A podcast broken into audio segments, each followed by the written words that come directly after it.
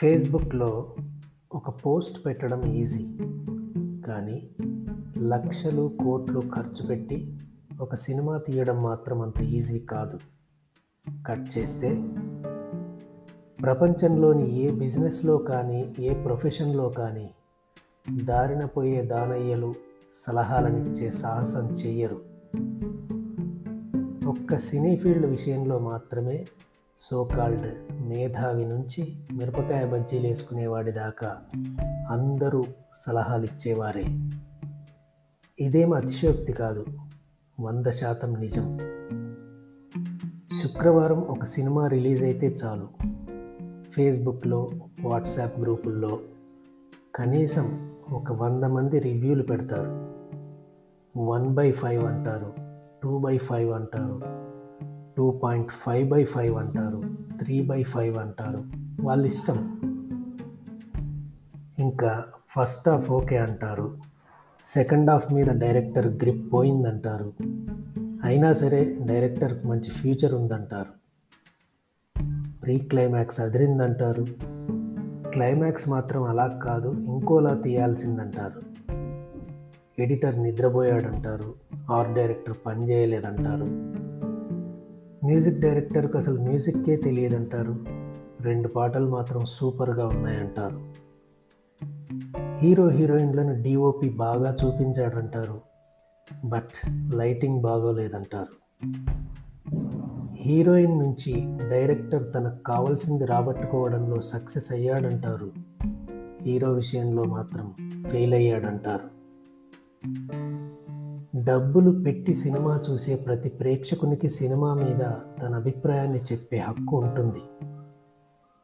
బాగుందనొచ్చు average అనొచ్చు చెత్త cinema అనొచ్చు తప్పులేదు బట్ రివ్యూ అలా కాదు. దానికి కొన్ని బేసిక్స్ ఉంటాయి.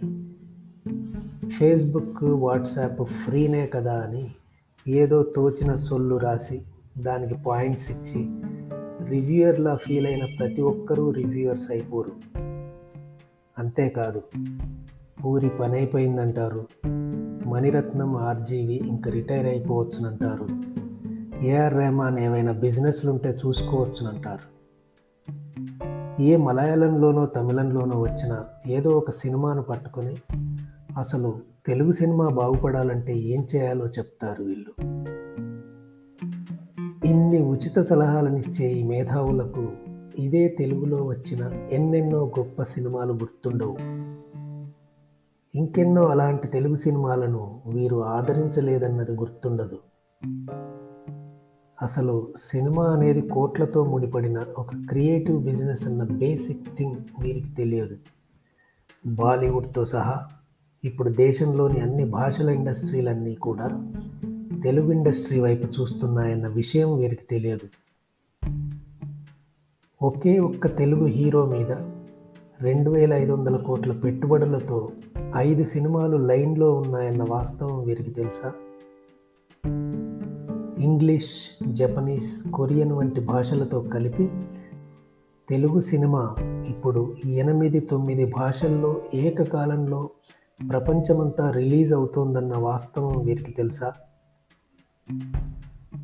వ్యక్తిగత అభిరుచులు వేరు బిజినెస్ ట్రెండ్స్ వేరు. ఆఫ్ బీట్ సినిమా వేరు మెయిన్ స్ట్రీమ్ సినిమా వేరు. ఆర్ట్ సినిమా వేరు కమర్షియల్ సినిమా వేరు. ఒక్కో భాషలో ఒక్కో సినిమా తీయడం వెనుక ఒక్కో నేపథ్యం ఉంటుంది. ఒక భాషలో వచ్చిన ఒకనొక సినిమా ఇంకో భాషలో అలాగే తీస్తే అది అట్టర్ ఫ్లాప్ అయ్యే ఛాన్సెసే ఎక్కువగా ఉంటాయన్న రియాలిటీ వీరికి తెలియదు. స్టార్డమ్కు బిజినెస్కు ఉన్న లింక్ వీరికి తెలియదు. ఇలాంటి ఎన్నో బేసిక్స్ మర్చిపోయి తెలుగు సినిమా ఇలా తీయాలి అలా తీయాలి అని ఉచిత సలహాలు ఇచ్చే వాళ్ళంతా ఒక పది మంది కలిసి వాళ్ళ డబ్బుతోనో లేదంటే క్రౌడ్ ఫండింగ్తోనో ఒక మంచి వారి ఊహల్లోని గొప్ప టెన్ కమాండ్మెంట్స్ లాంటి సినిమా తీయొచ్చు కదా. అలా మీరు ఒక సినిమా తీసి అందరినీ మెప్పించండి. దాన్ని మేమంతా చూసి సినిమా ఆఫ్ ద సెంచరీ అని మస్త్ రివ్యూ రాసి ఫైవ్కి ఫైవ్ ఇస్తాం. కానీ అండ్ మరి మీదే లేట్. హ్యాపీ దివాళీ.